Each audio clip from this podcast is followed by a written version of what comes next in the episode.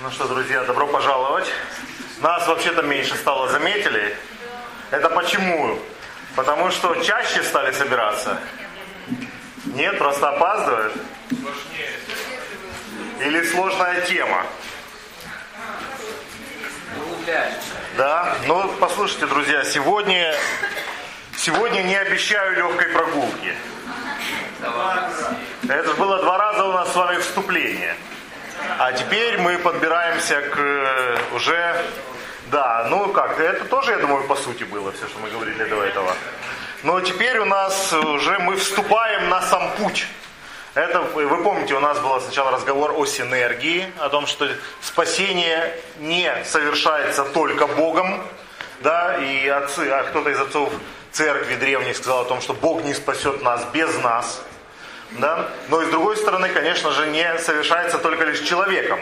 Человек всего лишь человек. Он не может э, сам себя спасти ни делами, ни э, изменением себя.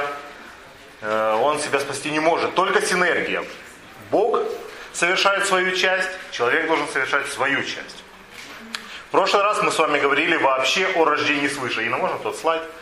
Вообще о рождении свыше. И мы поняли, что это процесс, да? Что это процесс. Он имеет свое начало, или как бы зачатие, есть роды, есть э, период и даже схватки мы с вами обнаружили. И мы увидели основные, основные тезисы в том, что мы с вами новое человечество. В нас восстановился образ Божий, и Дух Святой восстановил в нас э, наш дух, который теперь дает возможность человеку общаться с Богом. И это самое главное, это основное. Каждый человек спасается. Восстанавливается разорванная связь. Тот, который разорвал Адам ту связь своим грехом, да, и человечество было как бы обрезано, отрезано от духовного мира, и связано с материальным миром, укоренялось в материальном мире. Да, человек вообще перестал во многом даже чувствовать духовный мир, но зато материальный мир очень явно чувствуется. Э, и материальные нужды нам известны, очень сильные, с самого детства. Да, но теперь э, Дух Святой восстанавливает нас образ Божий. И духовное в нас, если все правильно идет, оно увеличивается. Духовные нужды в нас возрастают. И мы уже с вами не хлебом единым живем, а уже и Словом Божьим. Без него мы не можем потому что оно нас питает по-настоящему. И тот вечный новый человек, который в нас поселился, он нуждается в Слове Божьем больше, и все больше и больше, да, и, достиг, и как человек достигает совершенства, он полностью э, видит все свои нужды духовными, его материальные нужды перестают интересовать в заголи. Да, но это долгий путь, и не каждый к этому пути приходит. Но это наш путь, по которому мы будем идти. Вот, сегодня, сегодня мы с вами а где вот эта штучка, которую я указывал? Нету ее, не взяли, да? М-м, забыли. Нет, не А, материальная. Тогда вот так, да? Вон там мы. Э, подожди, подожди. Как ты это делаешь, Павел? Может что-то слайд. Я... Вот она сила духа. Вот так, да? Вот там мы с вами. То есть, вот здесь, вот здесь. Вот это то, что нас интересует с вами сегодня. Действие духа до спасения. Нашел? Ой, спасибо, Женя. Вот кто ее похитил, а теперь покаялся и вернулся. Вместо благодарности мы сказали... Спасибо, Женя, я шучу. Вот, друзья, вот э, то место, с которого мы с вами сегодня будем начинать наш путь спасения, весь путь. Вот здесь. Действие Духа до спасения и рождения веры. Вот наша с вами тема сегодня. А, причем, я скажу так, она, э, наш разговор сегодня будет разделяться на две составляющие. Первая, собственно говоря, об этом, о действии духа, и она достаточно несложная, эта тема. Но затем мы подойдем к более серьезной теме, сложной теме, которая называется избрание. Я знаю, что есть очень разные мысли об этом, о том, что же такое избрание. Мы с вами обсудим это, как, человек избира... как, как вообще человек становится избранным, да?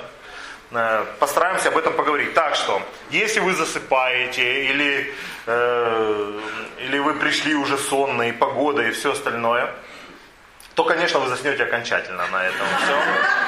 Потому как тема, да, тому как придется много, да, много размышлять, и это все, это все усыпляет. Я, я понимаю, но постараемся не уснуть. Итак, если чувствуете, что засыпаете, ничего страшного.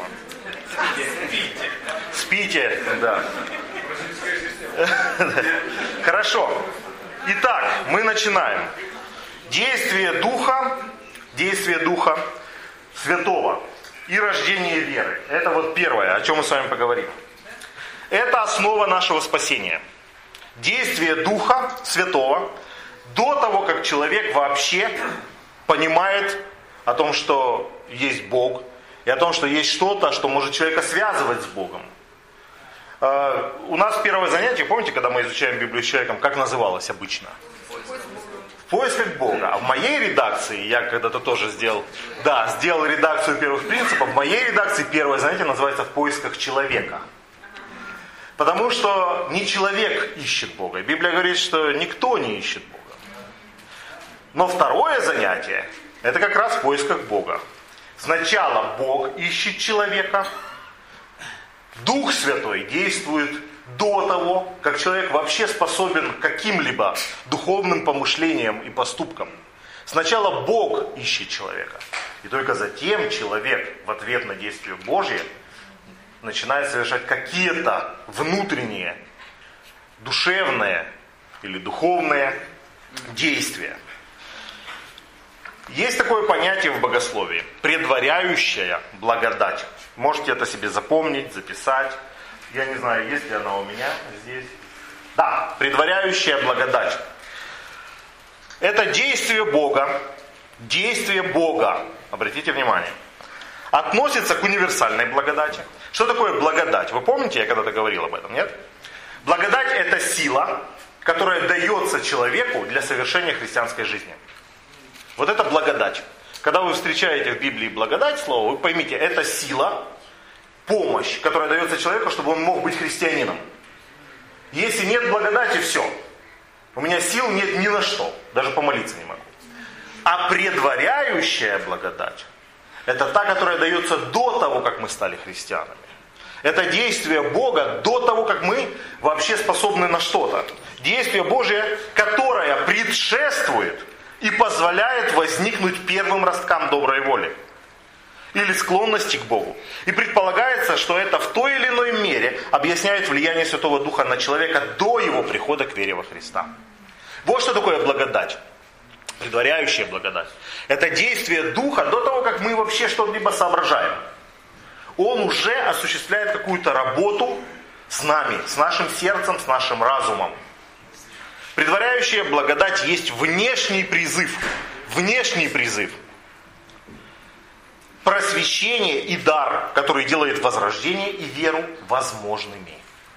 Чтобы в нас родилась вера, вот, вот, чтобы вера могла родиться, до этого Дух Святой должен совершать какие-то действия с нами.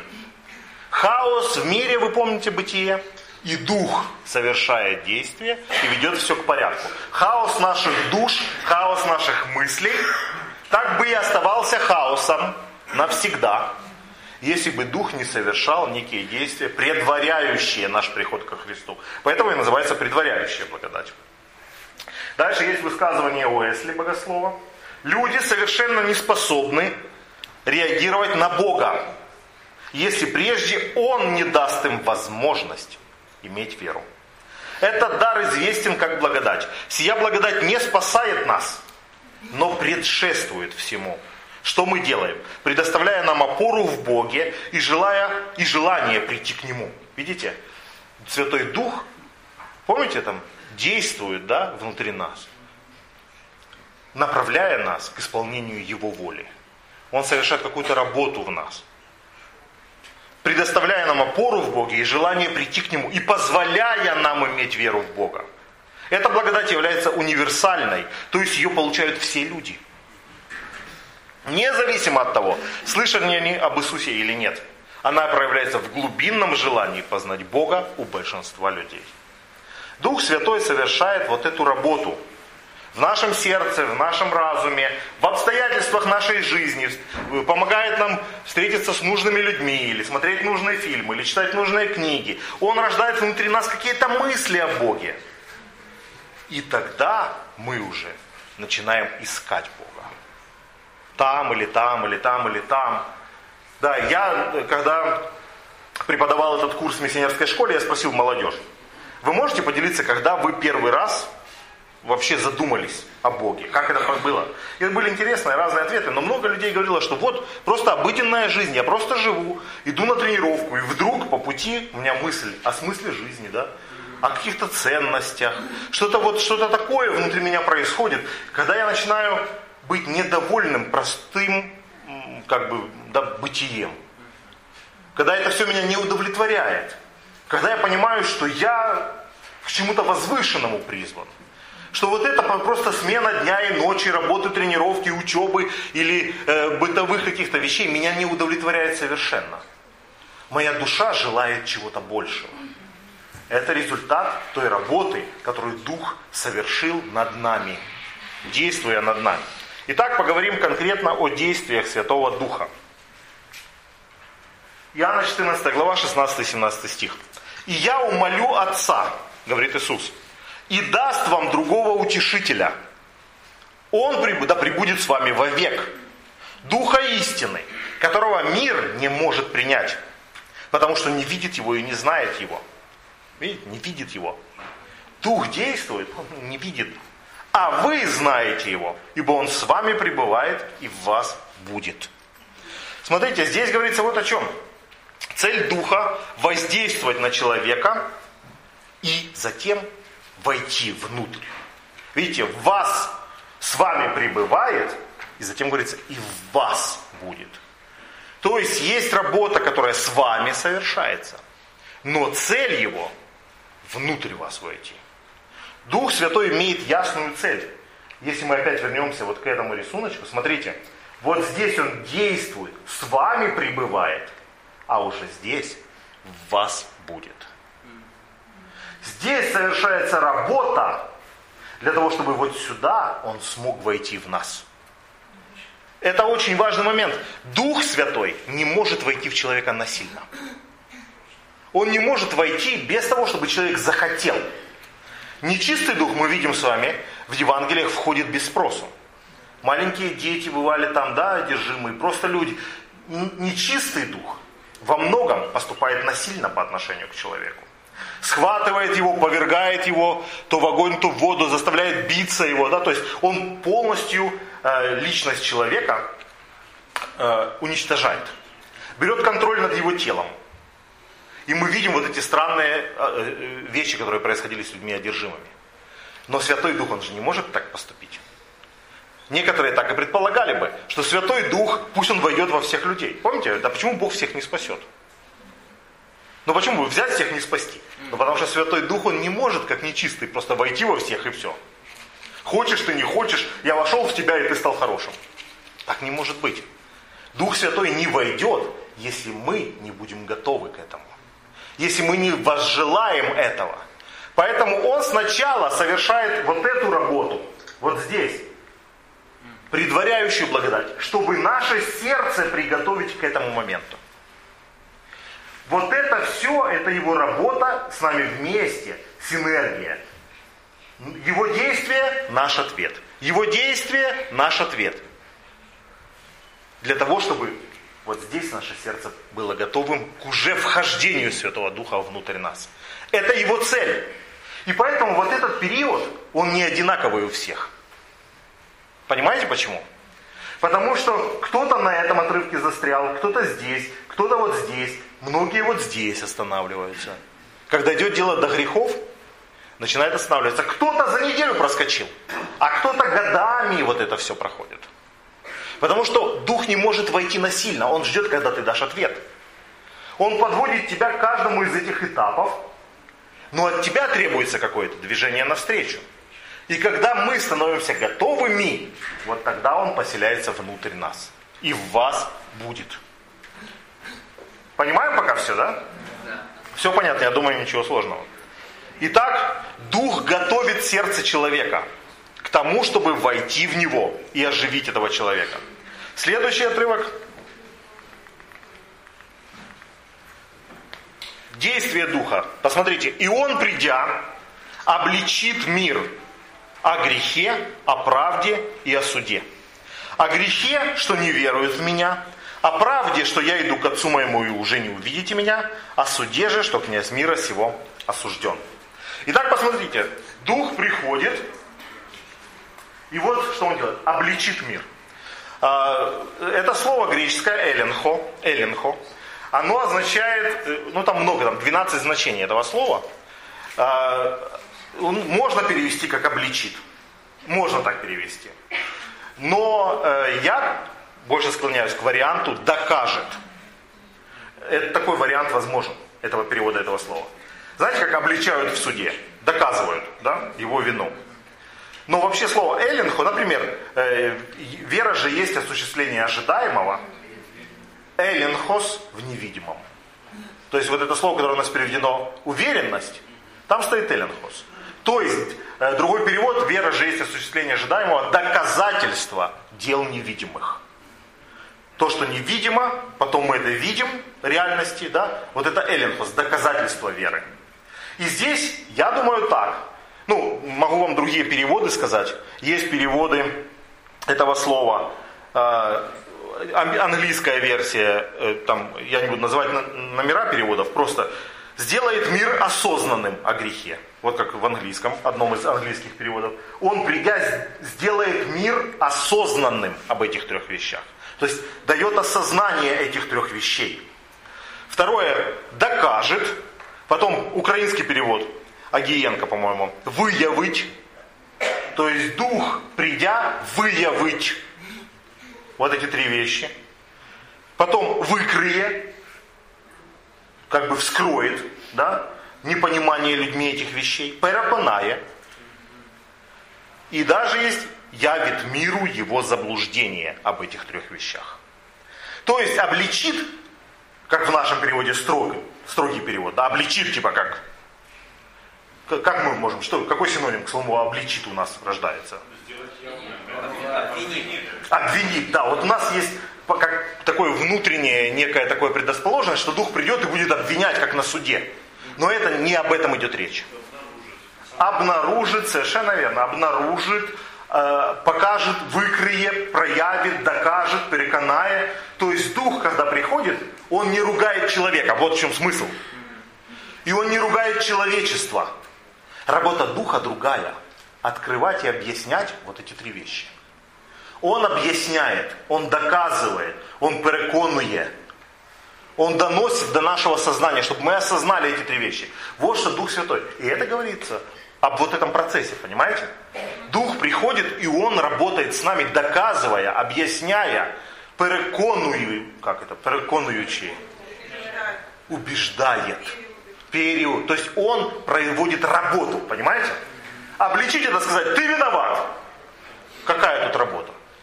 А здесь говорится о работе, которую Дух производит с нами, объясняя нам, доказывая, показывая все это, убеждая, вскрывая наше незнание. Понятно, о чем идет речь?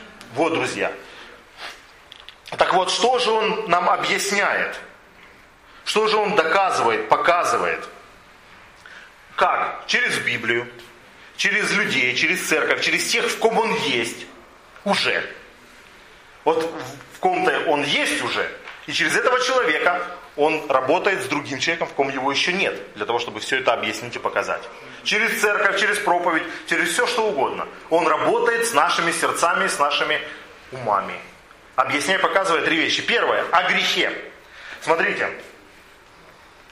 о грехе, не о грехах, не множественное число, единственное число. Он объясняет о грехе конкретном. Нет, не, конкрет... не в том, что у тебя вот этот грех, я сейчас тебе все докажу. А что доказывать? Что не верует Да, что не верует во Христа. А что это за грех такой, что не верует во Христа? Вот, вот, вот смотрите, друзья, грех это амартия, да? Амартия, греческое слово амартия. Это грех. Мы слышим часто о том, что оно переводится как промах. Ну, кто-то стреляет, нам говорят, да, стой. Это есть, правильно, есть такой перевод. Но он применим к христианам, на мой взгляд. Потому что только христианин может целиться. И тогда он промахнулся, вот там Амартия, да, промах. А куда целится мирской неспасенный человек? Никуда он не целится. Он просто живет. Поэтому не, я думаю, что не, это, не этот перевод здесь. Второй перевод его – это болезнь, изъян. А Мартия – это болезнь, изъян также. То есть он объяснит человечеству, Дух Святой, его болезнь, изъян, что они не, не, не узнали Христа, не принимают его. Что человек, совершив грехопадение, отступив от Бога, докатился до того, что посланного Богом Спасителя отвергает. Не узнает его. Мы говорим не о каких-то конкретных грехах, которые нас наполняют. Мы говорим о нашем состоянии. Дух Святой объясняет миру, вскрывает миру, что он болен, что он не способен принять Христа. И Дух это объясняет, показывает, что Христос пришел, а ты его отверг. Это много на наших занятиях об этом и говорится что это вы распяли его, что вы не признали его, что мы должны признать нашу вину в его распятии, вину каждого человека спустя столетия и тысячелетия. И Дух Святой нам это изобличает. Вы подумайте сами, кто бы мог объяснить мне, что я виноват в смерти человека 2000 лет назад? Я, в смысле, 2000 лет назад умер какой-то Иисус где-то в Израиле, я здесь при чем? Люди такие говорят. Однако мы с вами так не сказали. Понимаете? То есть мы-то, хм, точно, это я его распял. А, а потому что Дух Святой совершал вот эту работу, доказывая мне, объясняя, работая с моим сердцем.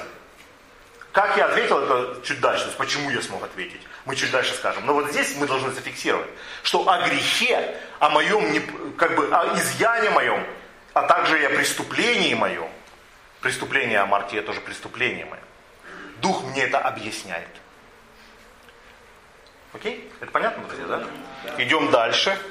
Итак, он не обличает человечество, не обвиняет человечество, а объясняет человечество.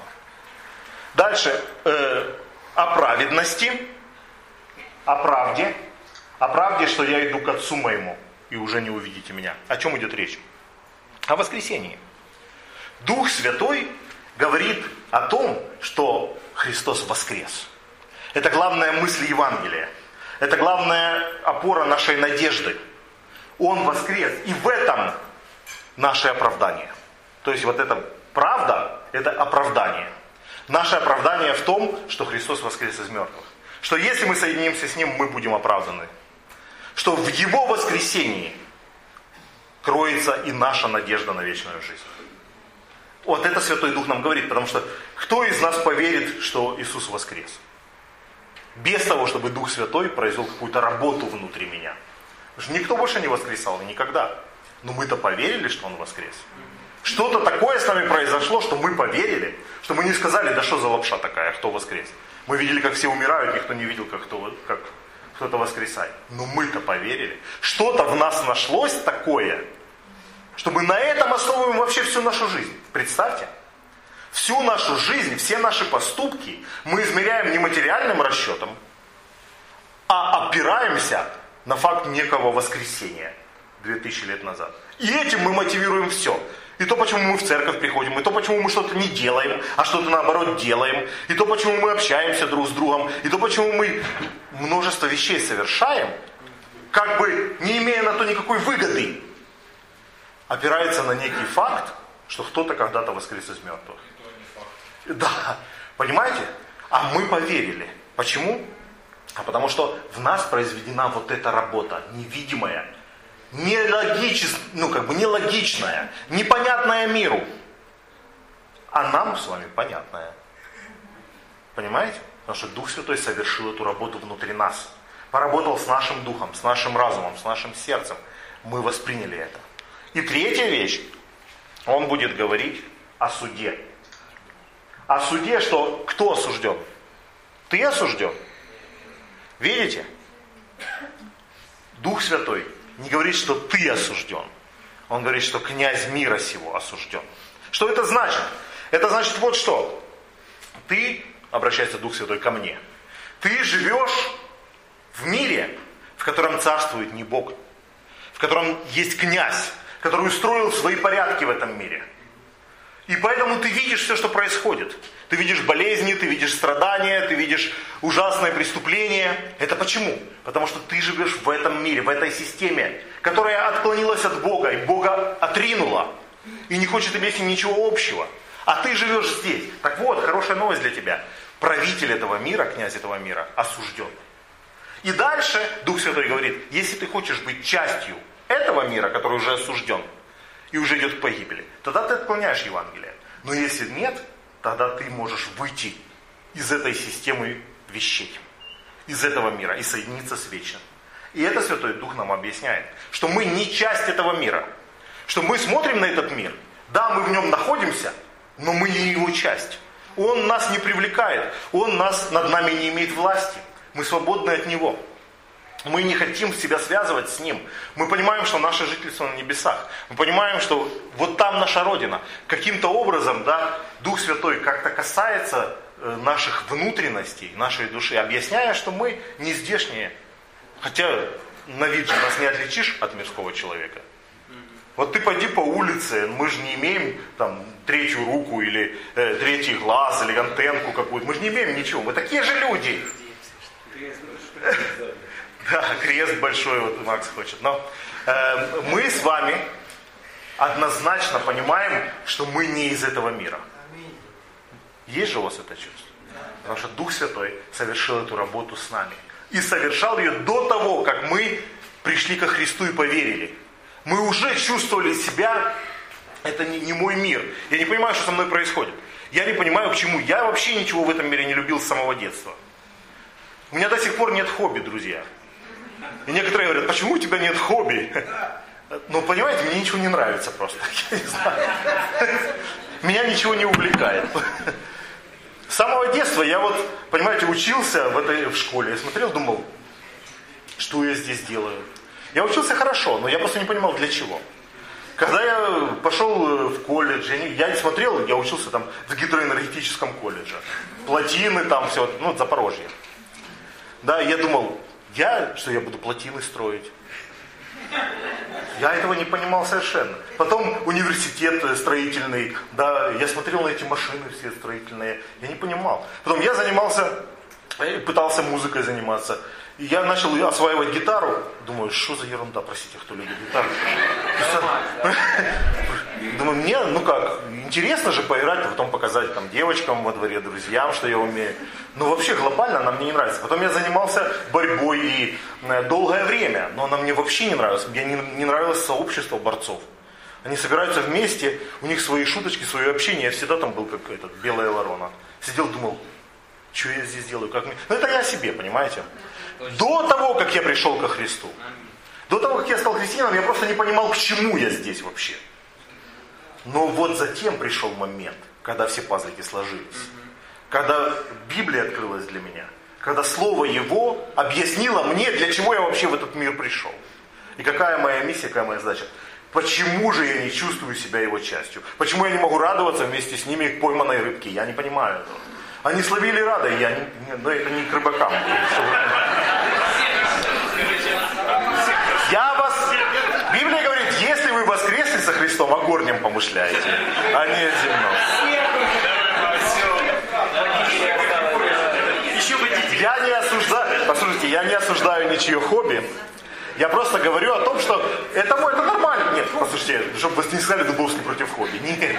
Я, я вам пытаюсь передать некое внутреннее чувство. Да, да, да, понимаю. Понимаете, некое внутреннее чувство неземного нашего происхождения теперь. Понимаете, да? Хорошо. А. В тот период ни в чем, честно скажу. Ну, нет, в тот период нет, алкоголя нет. А, ну, ты, ты имеешь в виду до того, как стал христианином? Смотрите, они нашли друг друга. Вы в алкоголе? Я... Знаете в чем? Наверное, я находил радость в своем размышлении о моей нездешности. Вот в этом я находил радость. я всегда себя ощущал немножечко смотрящим как бы со стороны на все, что в мире происходит. Всегда себя фиксировал на этом. А я же вот, вот, вот компания стоит, а я как бы вот с ними, но как бы я как бы телевизор смотрю. Вот я всегда у меня вот такое было. Я вроде как э, э, на соревнованиях выступаю, но вроде как смотрю телевизор. Ну ладно. Знакомо. Да, знакомо, да? Понимаете? То есть мы как бы смотрим на эту жизнь по телевизору. Мы понимаем, что реальная жизнь начнется позже. Что реальная жизнь, та, которую Иисус называл истинная жизнь. Зоэ, да, вот здесь биос. Здесь мы живем, это биос. А нас, Зоэ, вечная жизнь призывает. Она нам откроется, она начнется. А сейчас мы еще на пороге нее стоим. Мы только получили ее частичку внутрь себя. Мы только э, предвкушаем ту жизнь, которая начнется. Есть некое предощущение этой жизни. Есть такое? Ну здорово. Э, это Дух Святой, Он производит некую работу внутри нас. Он же часть духовного небесного мира. Приходя сюда, в этот материальный мир, в наше сердце, в нашу душу, Он привносит духовный мир внутрь нас. Как бы чуть-чуть соединяет нас с Ним, дает некое Его предчувствие. Это та работа, которую Дух Святой осуществляет. Видите, обличает, имеется в виду, что Он объясняет, доказывает, приводит нас к осознанию этого факта, что этот мир не твой дом, что твой дом на небесах. Смотри на него, да, и в нем находи смысл своего существования. То есть Дух Святой работает над сердцем человека. Дух Святой ведет нас к Писанию обязательно. Еще многое имею сказать вам, говорит Иисус. Вот обратите внимание. Еще многое имею сказать вам, но вы теперь не можете вместить. Когда же придет Он, Дух истины, то наставит вас на всякую истину.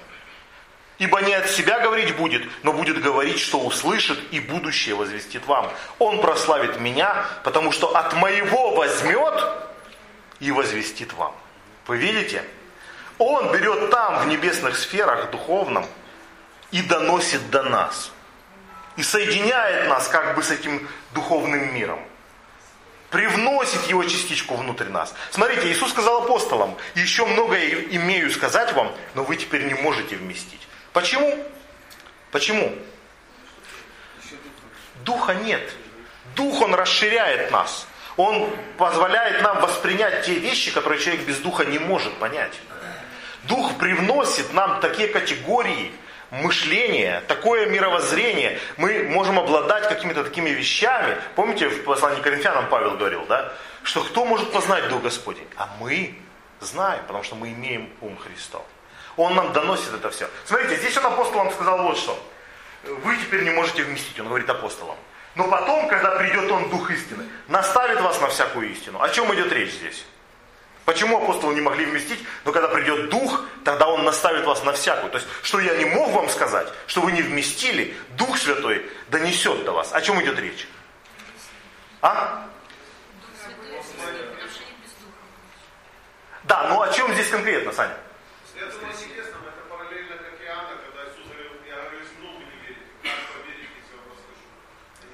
И о небесном в том числе. Естественно, конечно, о небесном. О Царстве Божьем. О Царстве Божьем, о небесном. Но вы подумайте, о чем он же к апостолам обращается, о чем идет речь. Ну и воскресенье, безусловно. Но это речь идет о Библии, о Писании. Они же потом это все написали. То есть Дух Святой многое им донес, да объяснял, да открыл то, чего они не могли воспринять от Христа только, не могли вместить. Но когда Дух Святой пришел, они же и написали послание потом. Они написали Евангелие, они написали все, чем мы пользуемся. Потому что Дух Святой расширил их разум, расширил. Ведь они же, вы же понимаете, да, Петр там, они же не ученые люди, что они могли? Им Иисус что-то говорил, они что-то там воспринимали, а многого не могли воспринять. А потом мы с вами читаем Евангелие, читаем послание и понимаем, что там же бездна премудрости, там же широта, глубина, высота, и мы тысячелетиями читаем и все равно многое не понимаем. И еще будем читать, еще будем понимать, почему, как могли эти рыбаки это все написать. Только когда Дух пришел, Он расширил все, все внутренности их, сделал их способными написать то, чем тысячелетия пользуются люди.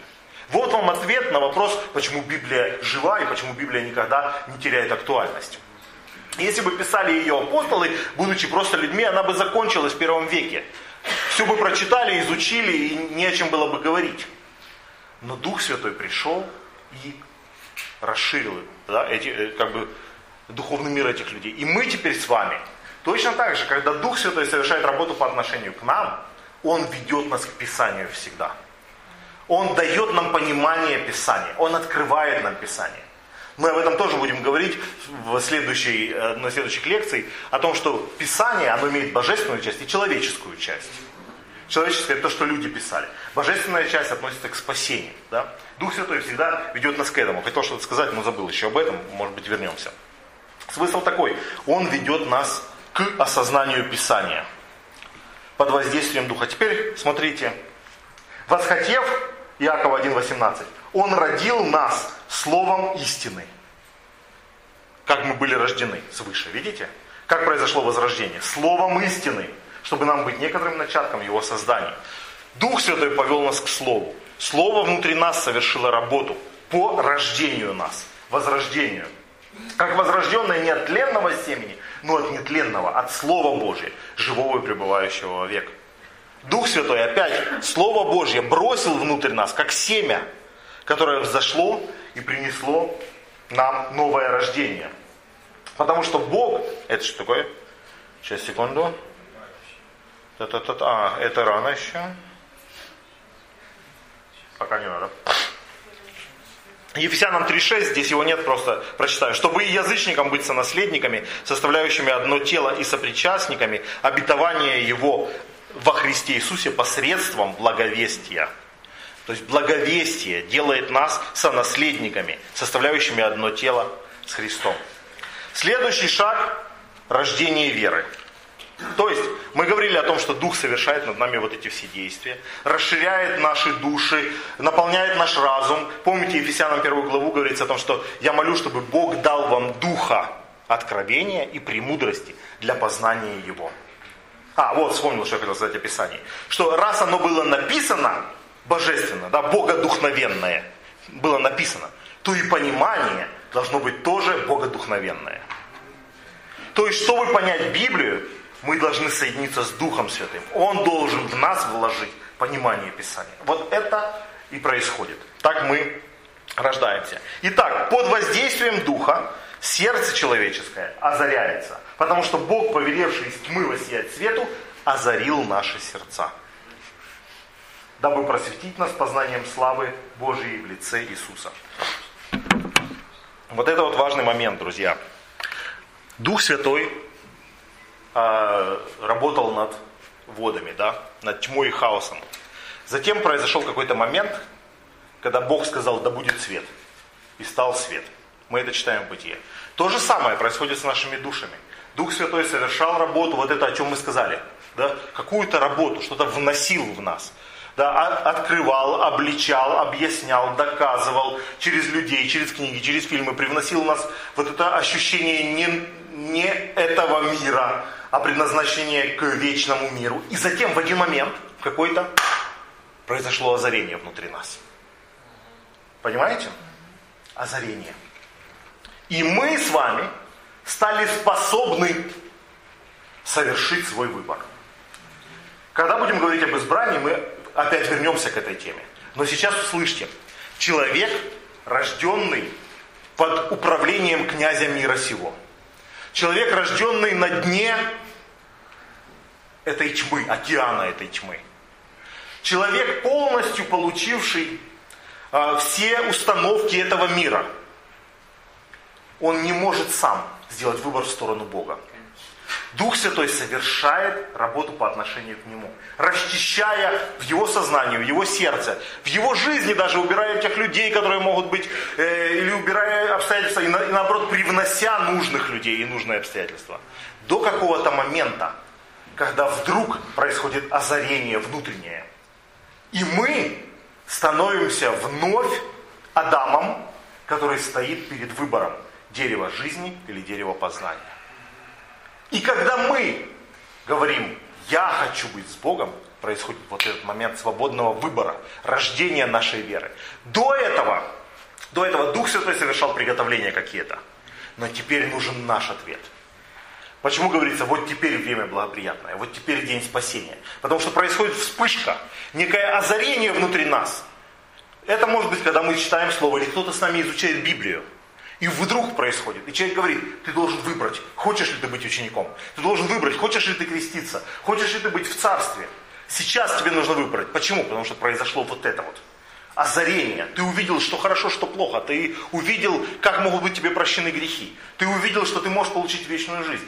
Теперь, если ты не сделаешь этот выбор, да, то ты не, не дашь ответ на работу Духа Святого. Эта вспышка, это озарение может опять погаснуть. И мы не знаем, насколько она погаснет. Этот же князь мира не успокаивается. Он затаскивает обратно тебя к себе. Он опять совершает какую-то работу по отношению к тебе, не, не успокаиваясь, не останавливаясь. Если ты в момент вспышки не примешь решение, не проявишь свою веру, ты опять можешь погрузиться на дно. Вот в чем опасность. Но в этот момент, вот в этот момент, когда происходит озарение, все мы становимся свободны.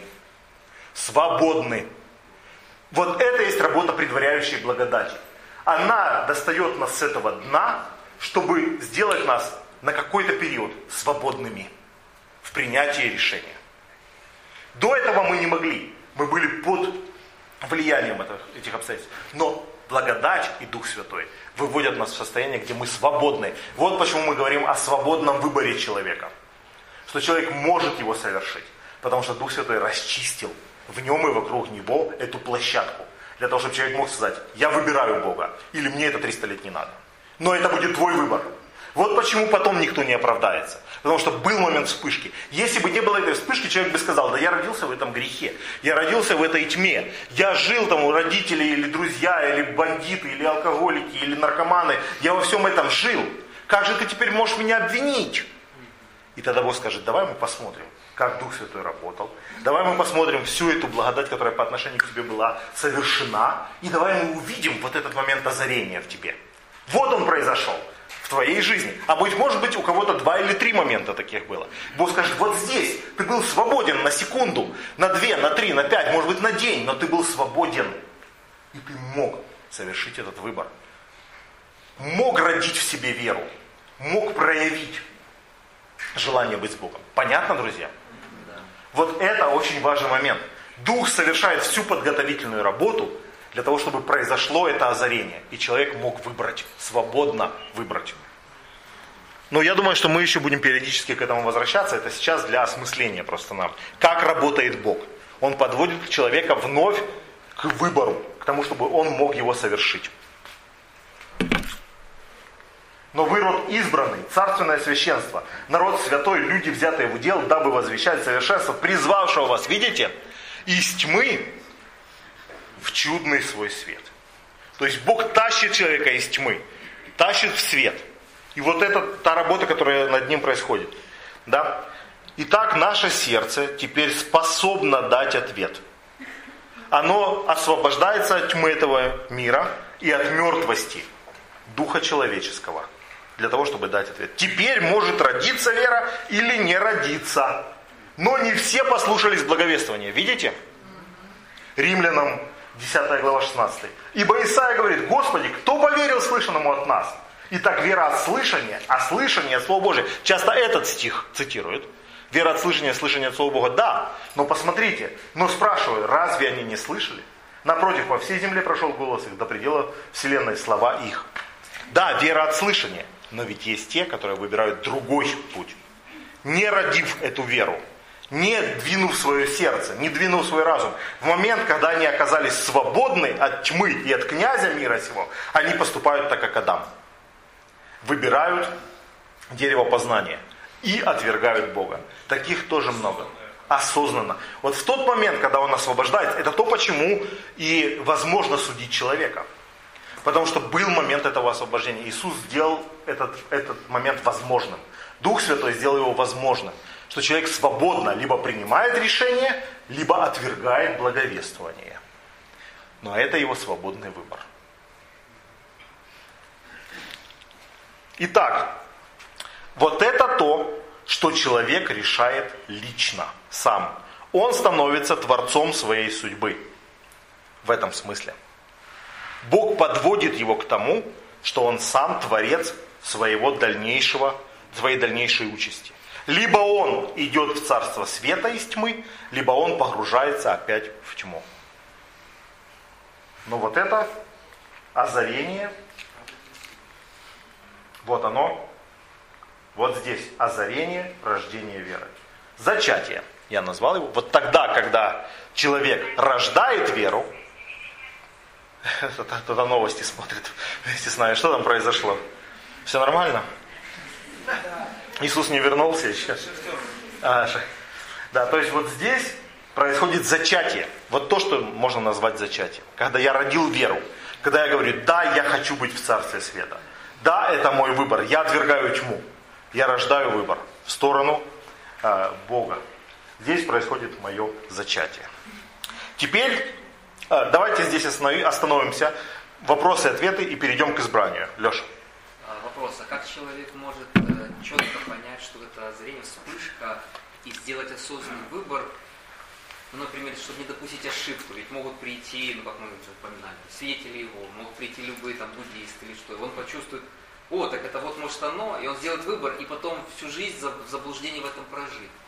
Ага. Как он, будучи еще ну, неутвержденным, да, э, четко может понять, о, вот, это, вот эти ребята классные, вот к ним можно, а к тем всем нет. Не, но это чуть вопрос э, из, ну, как он из другой э, темы, да, там о ересях, о других учениях. Но смысл такой, что Господь действует и через ослицу э, Валаамову, которая сказала ему человеческим голосом, но и хватило для покаяния, да? То есть Господь может работать через кого угодно. Он не только что через свидетелей Иеговы может меня привести к спасению, он может через мирских людей через э, фильм, через книгу, через что угодно, через газетную статью. Лифт застрявший, обстоятельства, что угодно может быть. Но Дух Святой работает. Я думаю так, что если в человеке произошла эта вспышка, вот это озарение и желание быть с Богом, дальше это дело Божье. Он его приведет куда надо и все ему даст и объяснит.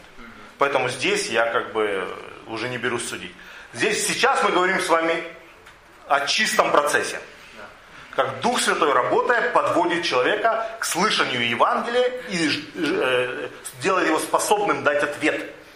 Освобождает его от всей этой матрицы, которая на него воздействовала. Как бы князя мира сего устраняет Святой Дух, давая человеку возможность освободиться и сделать свободный выбор.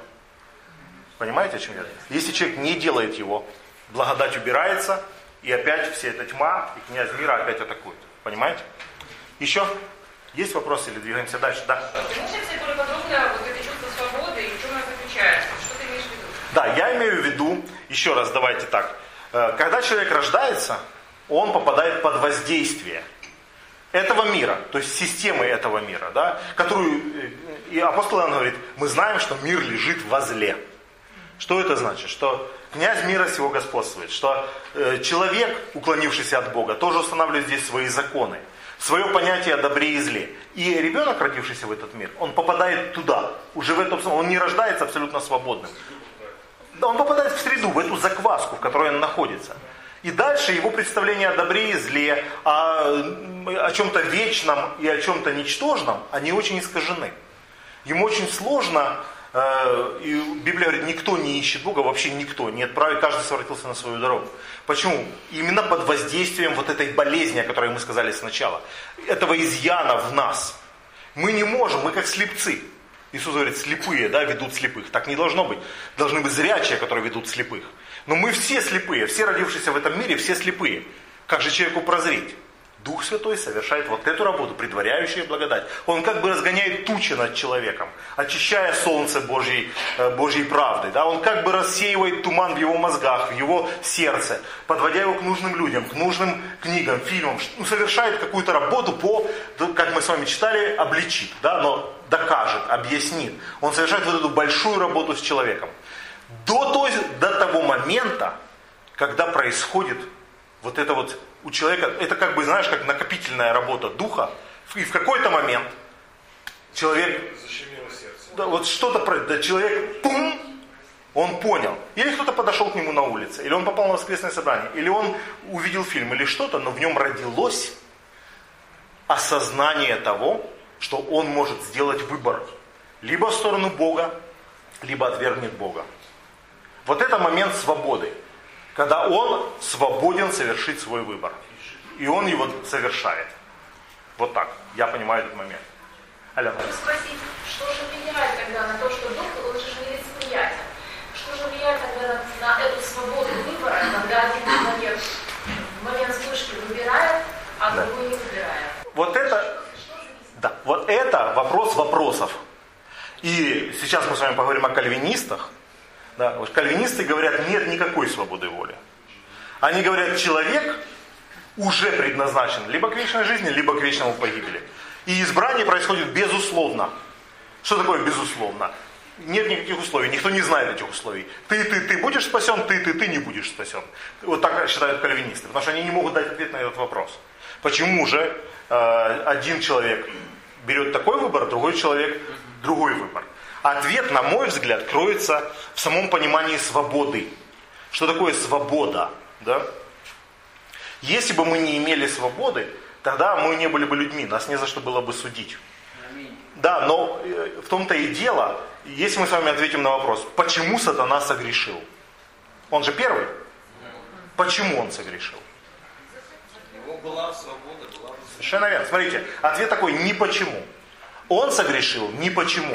Не было к тому никаких провокаций, не было к тому никаких условий. Он так распорядился своей свободой, своей волей. Он решил, что свобода, понимаете, свобода это такая штука, когда Господь творил человека свободным, да, или духовное создание творил свободным, он уже себя ограничивал, он уже в какой-то степени да, не мог вторгнуться в этого свободного человека. Как говорят, Бог везде присутствует во Вселенной, и только есть одно место, где его нет, это душа человека. И человек может добровольно либо присоединиться к Богу, либо никогда его туда не впускать. В этом и была грандиозность творения такого существа, как человек. Он имеет ту же характеристику, что и Бог. Выбирать. Он может ни почему сделать свой выбор. Просто потому, что так располагает свою волю. Так располагает свою свободу. Я вот решил сделать вот так. Поэтому, когда человек получает вот это озарение, когда человек становится перед выбором, да, он становится вот в этот момент свободным сделать такой выбор, либо всякой. Не, э, не под воздействием, не под давлением. Мы понимаем, что нам нельзя с людьми заниматься Библией, под, давя на них, убеждая или переубеждая. Нам, когда мы изучаем Библию человеком, наоборот, нужно вот этот момент свободы подчеркнуть. Для того, чтобы мы увидели реально спасенных людей, они должны по своей свободе выбрать это. Не период. Понимаете, те из нас, кто мудрые, те из нас, кто языкатые, они могут человека как бы научить, понимаете, они могут его, да, воспользоваться его вот этим состоянием или еще что-то. И ой, здорово! Но человек потом приходит в себя и отвергает это все. И уходит вообще, да? Или, или еще что-то. Наоборот, не надо э, не давить, не влиять, не переубеждать. Надо показать Евангелие и дать возможность Духу совершать какую-то работу внутри человека. И как можно больше подчеркнуть этот вопрос его свободы. Ты должен сделать это по своей свободе, выбрать. И если уж человек по своей свободе выберет, тогда да, это его выбор, это его жизнь, и тогда, скорее всего, этот человек будет с Господом всегда. Но если мы не подчеркнем, если мы постараемся проскочить этот момент свободы, давай, давай, вот ты сейчас свободен, так же выбери, вот ты, выбери нас, выбери, да, вот это опасная вещь нужно предоставить человеку столько, сколько нужно. Дух Святой не давит, Дух Святой не гонит, Дух Святой просто объясняет. Вот теперь время благоприятное, вот теперь день спасения.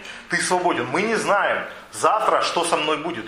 Если я сделаю неправильный выбор, куда я смогу погрузиться опять. Но до тех пор я делаю свой выбор. Ну вот так, Ален, я это понимаю. Еще есть вопросы или идем дальше? К любимому нашему кальвинизму. Идем. Хорошо. Хорошо. Итак, вопрос избрания. 2 Петра 2.9 говорит, но вы род избранный. Что это значит, вы род избранный? Я сейчас вам э, предоставлю основные взгляды, кальвинизм и армянианство. А, Вы понимаете, э, кальвинизм такая штука. Давайте я вот сейчас его предоставлю вам. Вот, избрание. Тюльпан кальвинизма. Можете записать его себе, можете посмотреть. Называется тюльпан по начальным буквам э, на английском языке вот этих пунктов. Да? Э, пять пунктов этого тюльпана кальвинизма. Первое. Полная греховность человека. Второе. Безусловное избрание. Сейчас мы все это раскроем. Третье. Ограниченное искупление. Непреодолимая благодать. И последнее. Вечная безопасность святых. Э, протестантский мир, вообще множество церквей, разделяется по подходу к кальвинизму не по конфессиям. Граница, во что люди верят, проходит прямо по церкви. По церкви. В одних конфессиях же находятся люди, которые верят так, либо, либо верят по-другому. А, и, например, общаясь с некоторыми баптистскими пастырями, они говорят, у нас в церкви есть люди, которые верят вот в это, а есть люди, которые в это не верят. Это внутренние какие-то, ну, вера человека, да. Нам нужно просто постараться в этом разобраться, что это значит. Что такое избрание? Как э, происходит оно? Первое, полная греховность человека. Что это такое?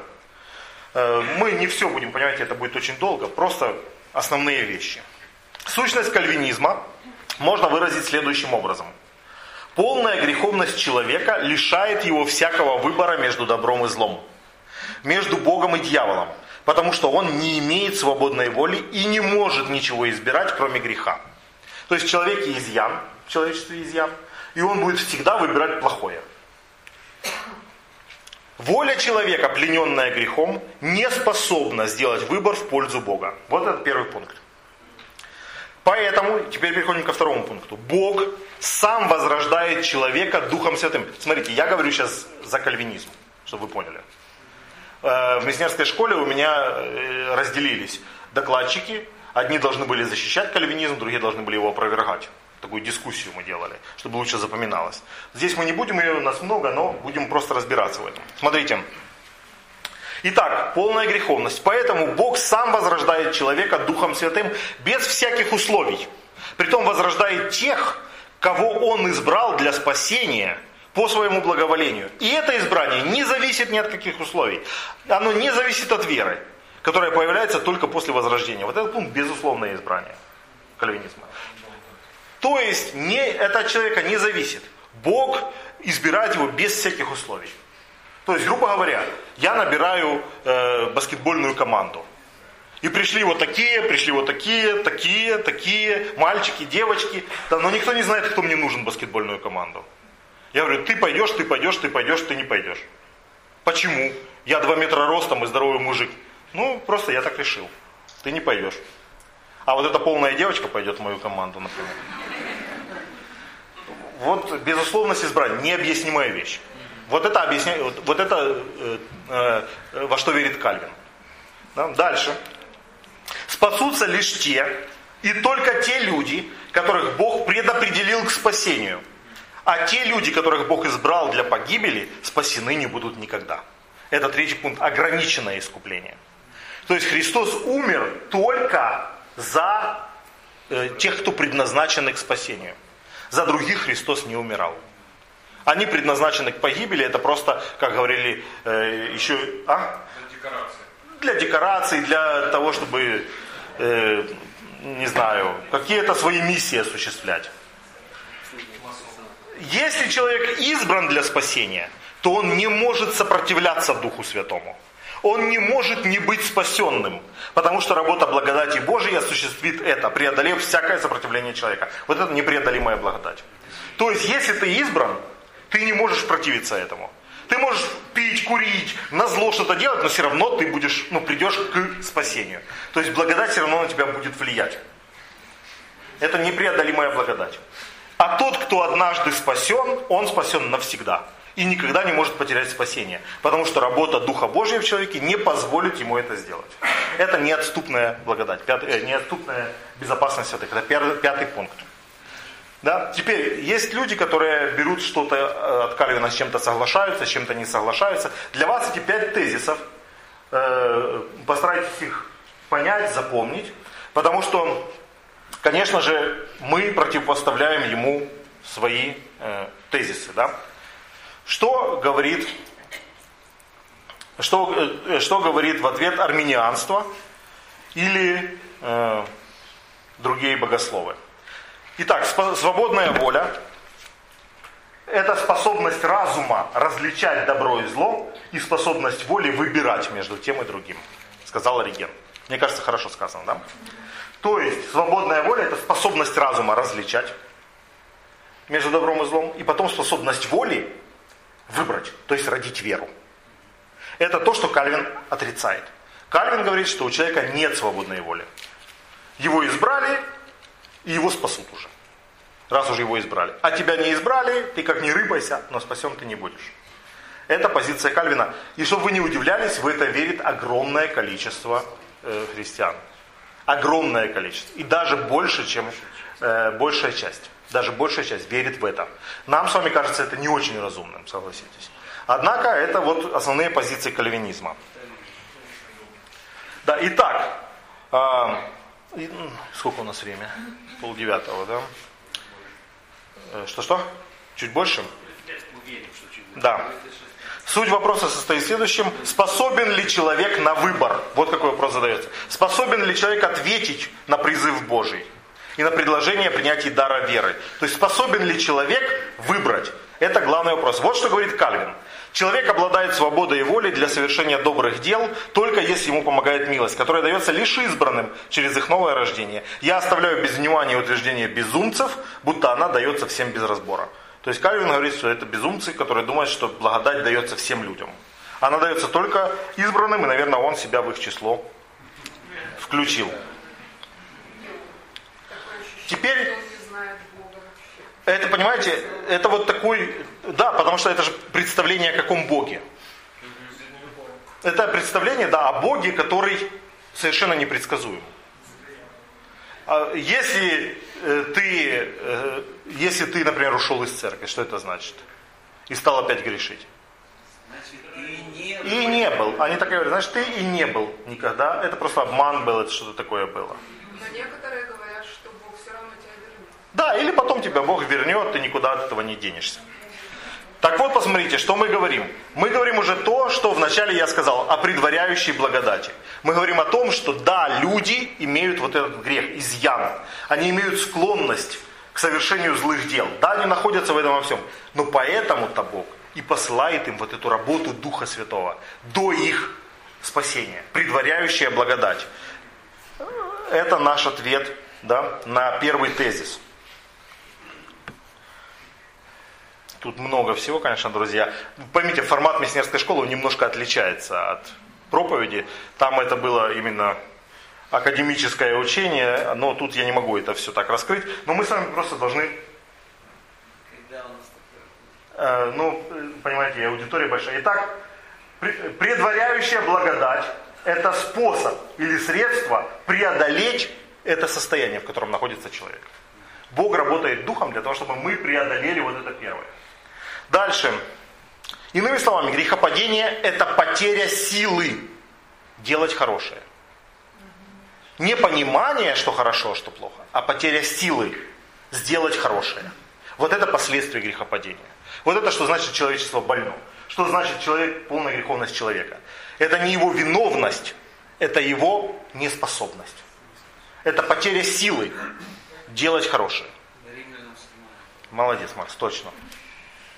Благодать это сила от Бога жить христианской жизнью. То есть Бог и дает благодать нам, неспособным делать добрые дела. Итак, дальше. Матфея 11, 28, 29 Иисус говорит, придите ко мне все труждающиеся, обремененные, и возьмите. То есть идет призыв к человеку, что вы способны это сделать. Прийти и взять иго мое, и научиться от меня. Э, дальше идет призыв Марка 1 глава 14-15. Я просто много отрывков зачитываю вам. После же того, как предан был Иоанн, пришел Иисус в Галилею, проповедуя Евангелие Царства Божие, говоря, что исполнилось время и приблизилось Царство Божие. И дальше призыв «покайтесь и веруйте в Евангелие». Это призыв к человеку. То есть, если бы первый пункт был, что э, человек не способен на акты действия духовного, тогда Иисус бы и не призывал их к этому. Но идет речь о том, что он, человек способен. Иоанна 14.1. Да не смущается сердце ваше. Веруйте в Бога, Иисус говорит, и в меня веруйте. Деяние 16.31. И выведший их вон сказал, государи мои, что мне делать, чтобы спастись? Они же сказали, веруй в Господа Иисуса. Христа и спасешься ты и весь дом твой. Это все отрывки, которые мы с вами знаем. Они говорят о том, что есть призыв к людям проявить веру. Вера становится условием для спасения. Вот о чем идет речь. Безусловное избрание мы объяснили. Безусловное избрание означает, что человек избирается Богом к спасению или к осуждению без всяких на то оснований и условий со стороны человека. В частности, без условия его веры. То есть, безусловное избрание говорит о том, что Бог непредсказуем. И избрание его безусловное. Не путайте с любовью. Любовь Бога действительно безусловная. Но избрание условно. Какое условие избрания? Вера. Веруйте. То есть ты должен в тот момент, когда ты свободен, проявить веру. Это уже от тебя, это уже твое. Следовательно, второе условие – это вера. Не безусловное избрание, а вера. Ну, Кальвин опять говорит о тех вещах, что это ерунда, что да-да-да, все, там, кто не предрасположен к спасению, пойдут в ад.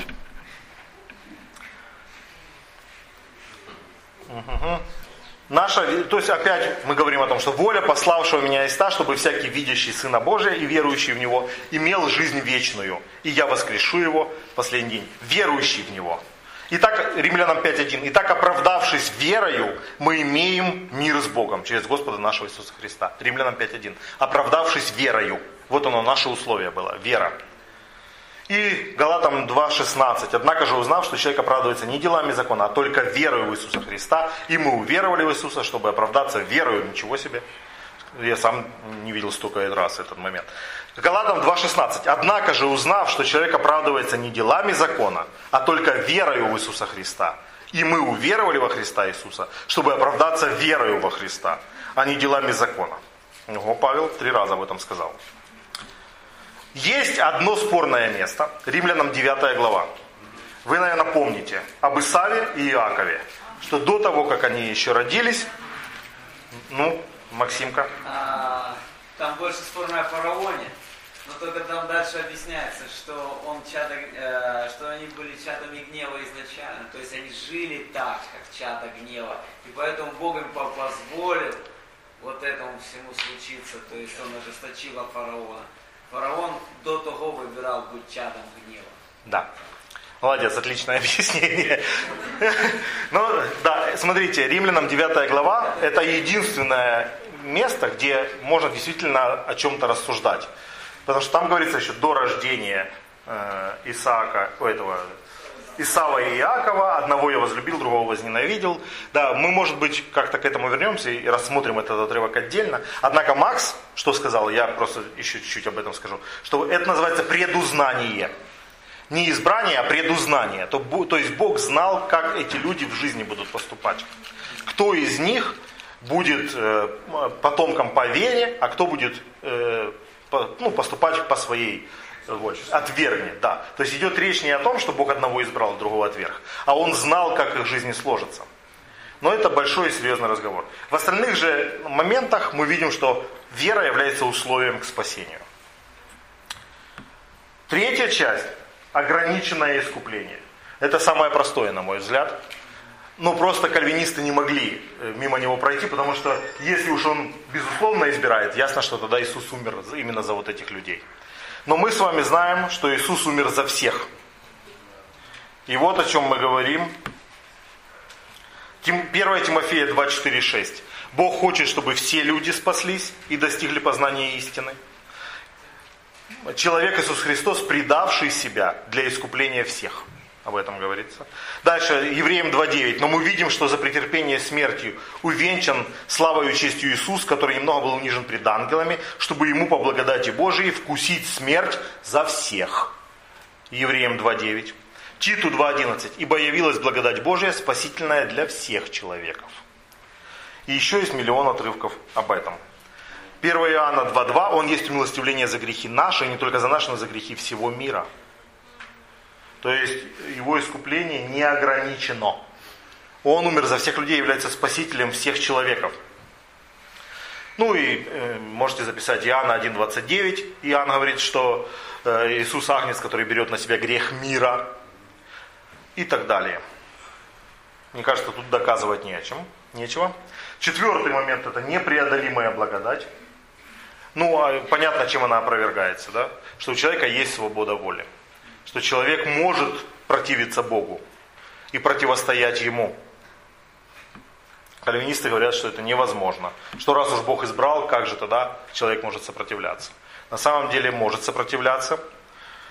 А, Иоанна 5, 39, 40. Исследуйте Писание, ибо вы думаете через них иметь жизнь вечную, а они свидетельствуют о мне. Но вы не хотите прийти ко мне, чтобы жить, говорит Иисус. Вы не хотите, это от вас зависит. Но вы не хотите. Деяние 13.46. Тогда Павел и Варнава с дерзновением сказали, вам первым надлежало быть проповедным Слову Божью. Но как вы отвергаете его и сами себя делаете недостойными вечной жизни. Деяние 13.46. Вы отвергаете благовестие и сами себя делаете недостойными вечной жизни. О какой непреодолимой благодати идет речь? Совершенно верно. Дальше Иисус говорит, я сколько раз хотел собрать вас себе, но под крылья, но вы не захотели. 2 Петра 2.1. Были уже пророки в народе, как и у вас будут лжеучители, которые ведут пагубные ереси, отвергаясь искупившего их Господа навлекут сами на себя скорую погибель. Видеть уже, он говорит, что есть христиане, они отвергаются искупившего их Господа. Ну и так далее. Всякий отвергающий сына не имеет и отца, а исповедующий сына имеет и отца. Иоанна 2.23. И последнее, вечная безопасность. Неотступность святых. Вечная безопасность означает, что однажды спасенный спасен навсегда и не может погибнуть ни при каких обстоятельствах. Э, обычно у нас как спрашивают, может ли христианин потерять спасение? Да, ответ такой, христианин не может потерять спасение, но отвергнуть его может. То есть идти, идти и потерять нельзя. Понимаете, да? Это ты не можешь однажды проснуться и, ой, я... Никто не видел, где мое спасение. Жена, где оно? То есть, э, потерять мы не можем. А что значит отвергнуть? Второй Петра, вторая глава, первый стих, который был «Отвергаясь искупившего их Господа». И евреям 9, 10, 26, отвергаясь и оскорбляя Духа Святого. Как вы опишете состояние человека, который теряет спасение? Что это такое? Он все знает, но он больше не хочет. Он выбирает. Все. Да, да, но смысл такой, я хотел узнать вот как. Бывает ли это внезапно? Да. Смотрите, да, это, это не внезапно, это не потеря. Вот я шел, оно у меня было, и теперь нету. Такого не может быть. Это процесс. Вот точно такой, как процесс у нас был по рождению свыше, да, это процесс. Прежде чем человек станет готовым к получению Святого Духа, прежде чем он станет готовым к рождению заново, да, он, он проходит процесс. Точно так же и чтобы потерять спасение или лишиться спасения. Это всегда процесс. Человек должен долго идти в эту сторону. Либо оставляя грехи и не раскаиваясь в них. Либо ожесточая свое сердце. Либо не примиряясь с братом или с сестрой. Либо допуская себе духовную болезнь, не исцеляя ее либо лишая себя духовной пищи, Слова Божия, молитвы и христианского общения. Да? Мы можем всегда этот видеть процесс деградации христианина. Когда он приходит к состоянию, когда он уже молиться не может, читать Библию не может, простить не может. Поэтому мы должны обращать с вами внимание друг на друга. Помните? Смотрите, помогайте, потому что может быть какой-то процесс в твоем брате, в твоей сестре, в ближнем ком-то, когда он вдруг начинает проявлять признаки духовного заболевания. Сначала это может быть что-то, где он, например, Дух Святой его к чему-то призвал, а он отклонил. Слишком радикально Дух призвал. Слишком смелое что-то Он от меня потребовал. Слишком э, некомфортную вещь я должен сделать. Сначала это всегда вызов какой-то большой, да, и человек не готов к нему. Но потом мы видим, как он скатывается, скатывается, скатывается. К нему возвращаются мирские взгляды, к нему возвращаются мирские ценности. К нему возвращаются какие-то грехи, которые он давно уже забыл, что он их делал. И давно их победил. А вдруг обнаруживает, что они вернулись. У него появляются желания, которые часть этого мира, а вовсе не духовного мира. Он скатывается, он скатывается, скатывается. Часто мы спохватились, когда он уже на собрание не приходит. И мы едем и говорим, а что ж ты на собрание не пришел? Друг мой, не об этом нужно говорить о собрании. Собрание это все. Если человек уже перестал ходить, то мы упустили тот процесс, который там где-то проходил. А что это было? Я сейчас не беру другие. Я имею в виду только процесс деградации христианина. Только этот момент. И даже если человек уходит из церкви, это еще не факт, что он теряет спасение. Этот процесс может быть бесконечным. Ну, как, э, конечным с его смертью, но он может и в миру находиться, еще не потеряв спасение. Потому что люди потом могут восстанавливаться. Но мы всегда с вами должны учиться реагировать не на события только лишь, но стараться разглядеть тенденции. Что происходит с человеком, с его сердцем. Поэтому, конечно, человек не может потерять спасение. Но он может дойти до такого состояния, когда он отвергает Христа. Если мы не верны, Библия говорит, он пребывает верен, потому что себя отречься не может. Но если мы отвернемся, да, отвергаем, то и Он отречется от нас. Но мы не можем отречься ни с того, ни с сего. Мы, мы поверили, Дух Святой произвел в нас какую-то работу, мы поверили в Его воскресение, мы поверили э, в Царство Божье. Мы не можем ни с того, ни с сего отречься. Но если человек отри, от, уже отрекается от Христа, это значит процессы в нем были давно запущены, и болезнь прогрессировала, и сейчас убила его. Вот точка зрения, которая, на мой взгляд, действительно верно. Евреям 6, 4, 6. «Ибо невозможно однажды просвещенных и вкусивших дара небесного, и соделавшихся причастниками Духа Святого, и вкусивших благого глагола Божия, и сил будущего века, и отпадших, и отпадших, обновлять вновь покаянием, когда они снова распинают себе Сына Божия и ругаются Ему». Вот оно отречение, видите? Он уже распинает и ругается Ему он дошел до этого состояния. 2 Петра 2, 20, 22. «Ибо если, избегнув сквер мира через познание Господа и Спасителя нашего Иисуса Христа, опять запутываются в них и побеждаются ими, то последнее для таковых бывает хуже первого». 2 Тимофею 2 глава 11-12. «Верно слово. Если мы с ним умерли, то с ним и оживем. Если терпим, то с ним и царствовать будем. Если отречемся, и Он отречется от нас. На наш акт нашей свободной воли, когда мы отрицаем, отвергаемся, и Он отречется от нас. Максим, а можно вопрос? Да, конечно. Допустим, А, Гена. молодой христианин, он видит слабого брата, Ивана. И он как бы вроде бы хочет помочь, но он не знает как. Но он это увидел, да? Да, И, допустим, человек через какое-то время уходит. Да. Он становится частью этого его падения, но что он ничего не сделал. Да, интересно. Э, Ну, друзья мои, я могу сказать мою позицию.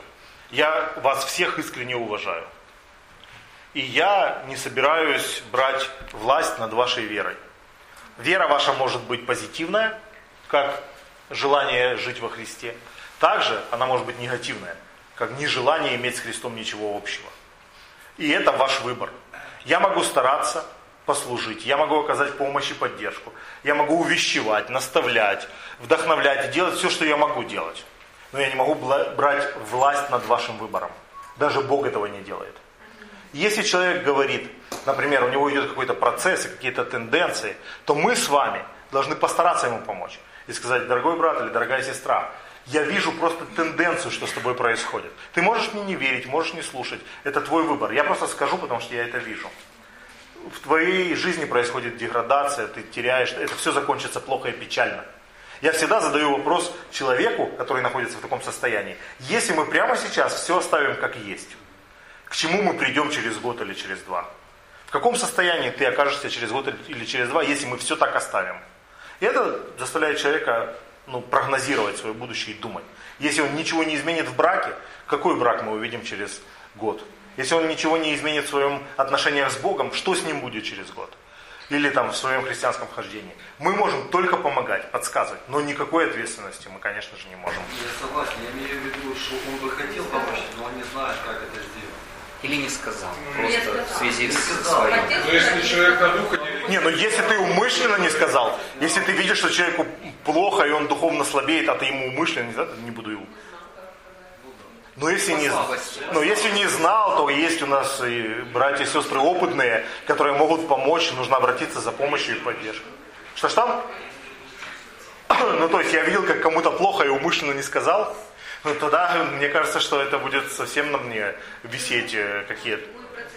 А если человек на духа не реагирует, то как он будет Ну, ну, если там сказано, если, помните, в Иакова сказано, если мы видим, что кто-то согрешает, и мы так, как бы поможем этому человеку, да, как там дословно сказано, да, то, то мы спасем душу и покроем множество грехов.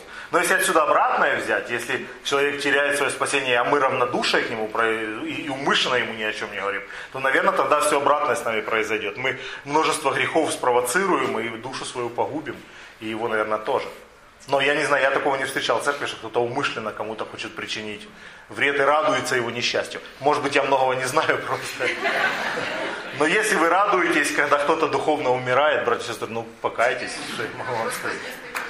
эм, что человек, который в этом процессе деградации, э, он э, ожесточен. Да. И нарываться очень много, половина людей боятся и просто молчат, потому что боятся нарваться. Вы знаете, друзья, э, да, вы знаете, это очень хорошо, что ты это сказала. Вот, знаете, братья и сестры, э, сейчас тоже в миссионерской школе я им дал задание написать э, из- изучение Библию на тему дерзновения. Да, вот что такое дерзновенная проповедь? Что такое смелое высказывание? Что такое дерзновенно говорить, например, с человеком? Да? Вот э, в Древней Греции это паресия. В Библии есть такое понятие дерзновение. По-гречески это паресия. Паресия – это способность говорить смело э, авторитету, авторитетному человеку. Вот древнегреческие цари, они э, позволяли своим придворным э, говорить им правду в лицо, ну умные из них, которые. И такое понятие, как паресия, да, речь в состоянии паресии, умными царями даже поощрялась.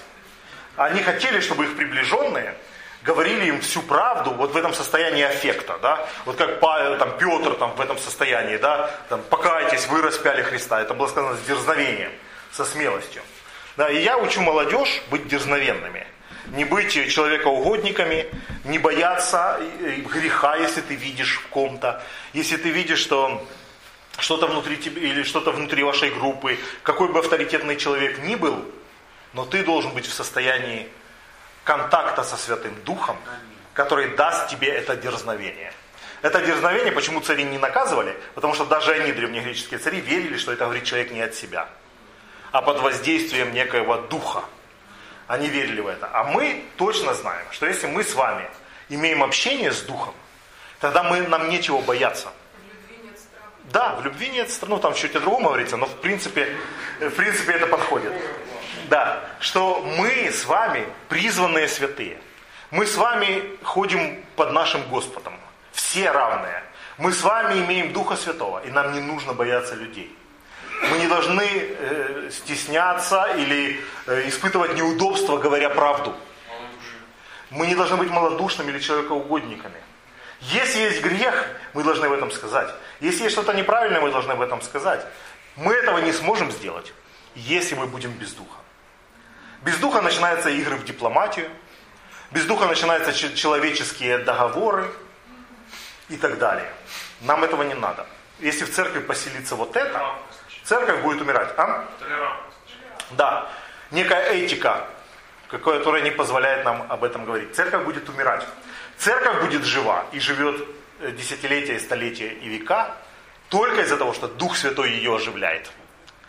Э, Если нам, по- понимаете, у нас уже нет времени, да? Ну, может, в следующий раз мы об этом скажем. Дух Святой церковь делает живой. Он сам восполняет все недостатки, он ставит людей на места и на служение. Он дает каждому сказать то, что ему нужно сказать. Если мы не отделяем себя от Святого Духа, не начинаем жить человеческими раскладами. Поэтому э, все вы будьте э, людьми, которые имеют общение со Святым Духом. И тогда не будет страха или стеснения, вы будете знать, что сказать и как говорить. Об этом сказал Иисус в Евангелии от Иоанна 14 главе. Отец мой скажет мне, как сказать и что говорить. Вот, поэтому не бойтесь ничего. А, ну давайте последний вопрос, у нас уже просто десятый час. Матфея раньше, когда кто-то развелся, и сказал, что отречется перед Да. э, людьми, а Да. меня от него. Точно. Спросил, спросил Петра, это первый вопрос, но можно как бы второй. А, в, эм, в послании Тимофея, второе, там Иисус, э, там где Павел объясняет, что а, кто отречется от Христа, Да. и он отречется. Да. Там написано в контексте не, э, не того контекста, что мы сейчас обсуждали в борьбе с грехами где-то. Конечно, да. А там, где он определенные трудности за благовестие а, нес. Мгм. И в этом контексте сказаны эти слова, э, переносите Тимофей сложности, трудности за благовестие, как я, ты видишь мой пример, и э, если ты будешь переносить, то тогда тебе будет венец слава. Но если кто-то отречется, Да.